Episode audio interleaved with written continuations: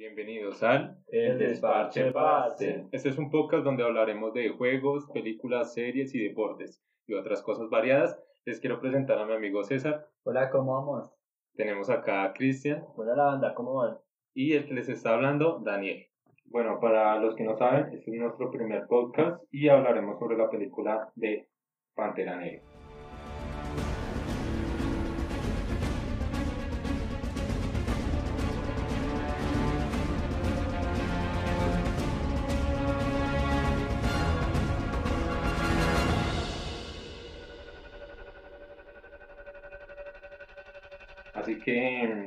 La sinopsis la tenemos con Chris. Ilústranos, por favor. Bueno, sinopsis con spoiler o sin spoiler. Sin spoiler, sin spoiler. Uy, sanas, bueno. Pantera Negra. Bueno, esta película es basada en el cómic de Pantera Negra y nos narra la vida de el rey de Wakanda, que antes era príncipe, pero se convirtió en rey, entonces le toca afrontar todas las responsabilidades que pues conlleva ser rey, ¿no? Eh, también nos narra acerca de cómo enmendar eh, problemas del pasado eh, que tal vez él no cometió, pero bueno, le toca afrontarlas en su legado. Entonces eso es Pantera de Wakanda por ahora, Sin spoiler. sin spoiler. Quiero que escuchen esto atentamente. Les tengo esto, güey. Escuchen esto.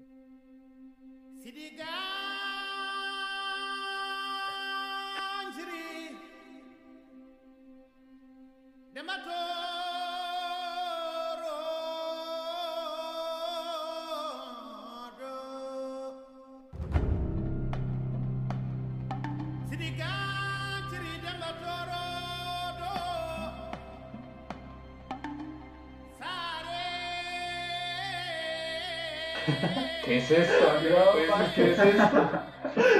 Yo, Sí, alguien que me diga, ¿qué es eso? el rey león.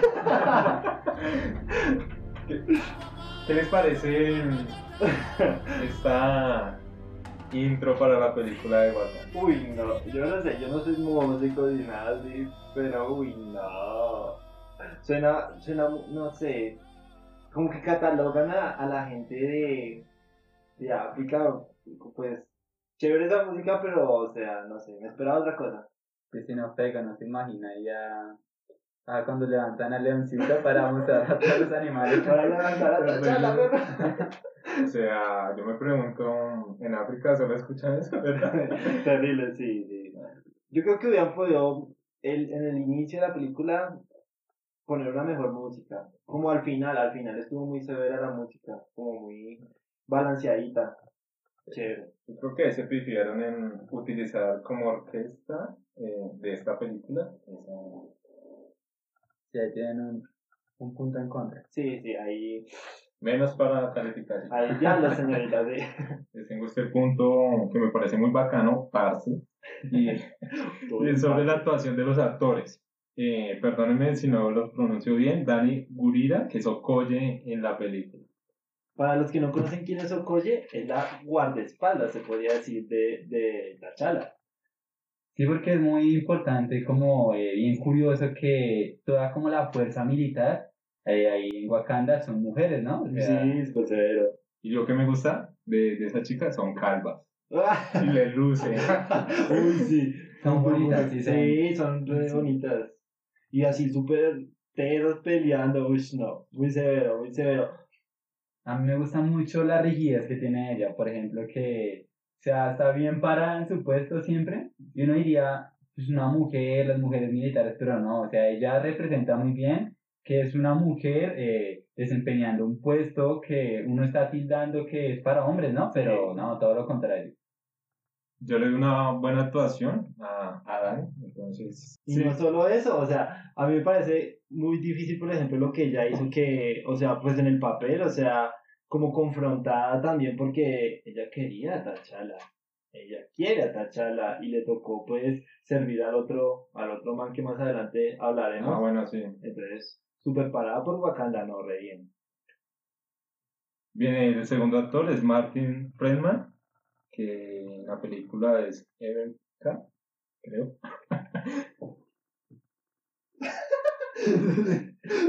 creo que. Creo que es.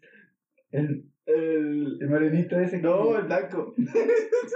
Ah, el policía ese. El policía. Ah, no, es que ese man no es tan representativo. O sea, pues sí, pero a la vez no. Porque el man como que lo por, de, por debajan mucho, ¿no? En la película. Sí, o sea. Racismo. Ah, así es, sí. Sí. Un Baco fue una chimba con ese man. Me hizo reír mucho un Baco. Sí, la parte. El único blanco ahí de los buenos. Sí. Y en esa parte, tú eres blanco, no puedes hablar. Pues muy bueno. Sí, sí. Aunque pues él, él era piloto, ¿no? Él es el que maneja ahí. Sí. Entonces, él mantiene también ahí como importancia, pero lo que dice Chris lo le da muy duro ahí en la película. Sí, le dan duro en la película, pero si no fuera por ese personaje, tal vez eh, T'Challa no hubiera accedido a que a que los demás eh, conocieran Wakanda, porque él se dio cuenta que no todos son malos y todos van a, a actuar mal. Entonces creo que es un buen papel y bien. Y es uno de los pocos personajes que conocen la ciudad. Entonces, eso también es un. como. Sí, dato ahí curioso. Aparte es blanco. Y es blanco. Es blanco. El segundo blanco conocer Wakanda. Tenemos también a un personaje, Ángela Bassett, que es la mamá de Rey T'Challa. Uy, yo, yo digo, flojo, flojo. La mamá no, no desempeñó casi nada y no me parece. Era un papel, ¿cómo decirlo? Si hubieran dicho que la mamá de, de T'Challa se había muerto, no hubiera pasado nada. Sí, ella casi no está interactuando en la película, entonces no es como tan representativa. Sí, No es tan relevante en la película, pero hay que poner una madre, ¿no? Sí. Eh, tenemos a Winston Duque, que es M'Baku. Un Baco, uy, severo, Un ese Baco. personaje es muy severo. Sí, el, el líder de, los, de la tribu Los Monos, ¿no? Sí, algo, sí, un severo. Eh, buena actuación, eh, me pareció muy buena. Y bueno, es como la otra cara, de, digamos, de la historia Sí. de Wakanda, que pues ellos no decidieron acceder a como a ese rey, ¿no? Y ellos tienen como su propio Sí, como su propio reinado, reino, sí. Sí. Y aunque al principio es como, uno lo ve como si fuera un enemigo, ¿no? Sí. Luego Sí. es el que ayuda a T'Challa cuando pelea con, Con Killmonger. Sí, con sí, sí, Killmonger, sí. sí.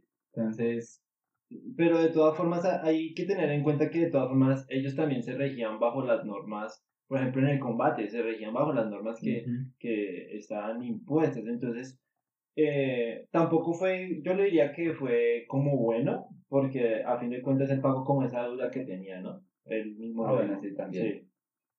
Bueno, tenemos el siguiente personaje que, que es Lupita Nyong'o, no sé si se pronuncia así. y se llama la película Nakia. Aquí ya, el amor platónico de T'Challa. Sí, porque es bien curioso, ¿no? Que ella es más como estar fuera, ayudando. Sí, súper eh, guerrera. Súper, sí. Mientras que T'Challa quiere que ella esté con ella para que sea la, la futura reina, ¿no? Sí, eh, eh, ella tiene un conflicto porque ella también es princesa de un reino. Entonces ella quiere hacer lo que a ella le parece, pero también está como ligada a muchos, muchos estatutos, muchas normas que ya tiene eh, como la tribu, la, Sí, lo que el pueblo es- Wakanda. lo que decía su identidad, que es cuidar a su pueblo wakandiano. Así que ella tiene esa parte de que Wakanda puede ayudar a otros, puede eh, también ayudar a muchos que lo necesitan. Entonces es esa Sí, es así. Ella es uno de los personajes que está en contra de que Wakanda no muestre en realidad el potencial que tiene, ¿no? Sí. Pues porque al inicio de la película, eh, pues todos tildan a Wakanda que es un país tercermundista, ¿no? Sí. que no tiene nada que ofrecer y ella es la que está en contra y dice, no, pues mostremos, ayudemos a los demás, pues porque Wakanda puede. Sí, sí, ella la tiene clarita, eh, súper bien. Tal vez no de la forma que, que ella lo espera van a ocurrir las vainas, pero bueno, eh, generó conciencia ahí y súper bien, o sea, muy buen papel. y buena actuación.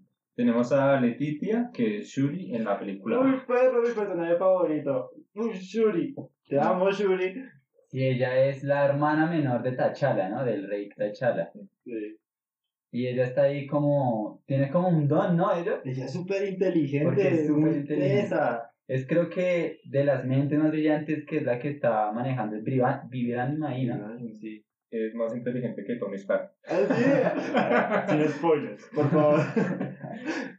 Eh, bueno, eh, yo también le doy una buena actuación y es la parte divertida de, de la Uy, película, sí. muchas partes. No, y lo que hace ella es muy genial porque ella enlaza lo cool, lo, lo genial, la tecnología súper chévere con las tradiciones que tiene eh, Wakanda. Por eso, por ejemplo, eh, Umbaku no estaba de acuerdo, que cómo iban a poner a, a Shuri a manejar la tecnología. Entonces, pero muy tesa, ¿no? Muy severo y todas las herramientas, parce, severo traje. Bueno, tenemos al siguiente personaje que es Daniel Kaluuya, que es Kavi en la película. Ukabi. Ukabi es este personaje que tiene el ideal bueno, pero le ocurrió algo y entonces se vuelve malito. Sí, se va a favor de, del lado como ahí malito de la película, ¿no? Es un tropo muy general. Eh, tiene muy presentes sus emociones sobre venganza, entonces pues será fácil de comprar. No, pero muy, o sea, uno lo entiende, o sea, le mató a los dos papás. O sea. Sí, quería venganza y... Venganza, sí. Tal vez de la forma no adecuada, pero bueno, venganza, quería. Exacto. Eh, les tengo Andy Serkis, que es Lam en la película. Ay, uy, padre, ese personaje me hizo reír mucho, mucho. Es el malo que no Ah, tiene un brazo, es muy chistoso. Este man es muy cómico, o sea, en, la- en plena persecución y, y dándole bala y de todo. Y el man que no pone música, estamos en un velorio que, uy, no, unos apuntes Buena muy buenos. Ese personaje es bien importante porque él se enlaza mucho con la película Los Vengadores, ¿no? Sí, sí, Es el que vende el Vibranium para sí. hacer a Ultron, sí, cuando se... Sí, son personajes secundarios que tienen mucha import que uno no les da mucha importancia, pero son importantes para enlazar ciertas películas y, y no, súper bien, muy chistoso y mm, qué A mí personaje. me gustó mucho la actuación. Un blanco siendo un blanco siendo el villano y tenía que morir, tenía que morir. Sí, sí, sí, muy buena. Listo, vamos con el siguiente personaje que es Michael B. Jordan, que es Killmonger en la película. Killmonger. Ese personaje tuvo tanto impacto casi que Tachala. Ah, yo creo, sí. Muchos memes. Muchos. Sí, muchos. Y los espectadores, eh, muchos estaban a favor de él, aunque no se crean. Muchos Sí. estaban del lado de él. Sí, es que tenía un ideal, o sea, errores que cometió, por ejemplo, bueno, es que ya vamos a hablar de ese personaje, Sí. pero sí tenía su, su, un ideal válido, se podría decir, para muchos. Y que pues sus ideales también eh, afectaban sobre su pasado, ¿no? Lo que ocasionó la muerte de su padre. Entonces, pero más adelante hablaremos sobre esa parte. Sí. Y bueno, a, para a mí me gusta mm, Michael B. Me gusta como actor, es muy buen actor y sí. le da un buen plus a, a lo que es la Es película. difícil eh, verlo fuera de Creed, pero bueno, muy severo, muy severo. Ah, pero sí. bien, muy buen papel en la Sí. película. Y Rocky lo entrena, entonces. Con razón, hablan de eso. y tenemos a Tachaca. Bueno, Tachaca, el papá De de T'Challa. Tachala. Sí, en, en el inicio de la película, él es el rey, ¿no? Sí, sí. Sin embargo, pues él toma algunas decisiones que conllevan a su muerte, ¿no? A fin de cuentas. Sí, sí, él, bueno, pues eh, no ocasiona la muerte de él, pero sí ocasiona muchos problemas para Wakanda. Es el, el- como el generador de la película de Pantera Negra, la primera, la verdad, porque esta vez ya hay spoilers, entonces eh, él mata al papá de Killmonger, así de sencillo, que era el hermano. Entonces, Creo que todo el contexto de la película se basa sobre ese punto, ¿no? Y tenemos también, acá tenemos otro personaje que es, eh, si no nos va a faltar, el más importante, que es Bosman, Tachala. Sí, obvio, no vamos a hablar de el rey. Wakanda Forever. Sí, Para los que no saben, él es Pantera Negra y que Dios lo tenga en, su santa gloria. gloria. Sí. Sí. ¿Qué podemos hablar de, de su papel en esta película? A mí me gustó mucho eh, cómo desarrolla el papel, ¿no? Sí. Porque, o sea, es difícil uno imaginarse, pues habiendo visto la película, otro, otro Pantera Negra, ¿no? O sea, Sí, es, sí, es complicado, es complicado. Entonces, pues, No, y, y, o sea, todo lo que nos enteramos después de, de la película y con lo que acaba de ocurrir hace poco, pues también uno dice, wow, o sea, con la enfermedad y el régimen eh, alimenticio y de deporte que tenía, o sea, muy bien metido en el papel, o sea, súper profesional y no, se ve el papel, me hacía reír mucho. ¿Otra vez te paralizaste? Ah, Sí, sí. son buenas. Y bueno, a pesar de esa enfermedad del cáncer, y pues más o menos hacer ese papel de Pantera Negra, más o menos dicen que estaba ahí haciendo ese papel de, en esa película y ya empezó con su enfermedad y esos regímenes alimenticios y todo lo que conlleva ser esa parte de actuación, súper actorazo y bueno, Sí, no, y aparte, él, tiene en la película, o sea, el personaje tiene un conflicto, un conflicto muy grande, porque él viene a ser el príncipe, él viene ya de ser pantera, porque él ya era pantera, tenía poder, o sea, todo súper bien en la vida de él, y llegan, le matan al papá, llega, se vuelve el nuevo rey, lo retan, pierde, lo cascan, o sea, es un conflicto muy grande porque también eh, la que a él le gustaba, no mostremos todo como es Wakanda, o sea, él tenía como su parte, partes por todo lado, o sea, que desarrollar, entonces muy genial también el personaje, el personaje me gusta mucho. ¿ya? Eh, ¿Alguien tiene algo más que decir? Eh, no, súper bien, o sea, los personajes muy bien balanceados, eh, y no, bien, súper. Sí, ¿qué mensaje nos dejaría desde tus creencias, Chris, eh, esta película de Pantera Negra? Bueno, o sea, eh, o a veces uno se siente identificado, por ejemplo, con cosas que tal vez uno no ha hecho y le toca afrontar por errores de los demás. Entonces, no, eh, cogerla suave y, y también me gusta mucho el tema del racismo, o sea, hablan, o sea, es una crítica muy dura al racismo y bueno, eh, lo marca uno, súper chévere, o sea, me deja una muy buena enseñanza.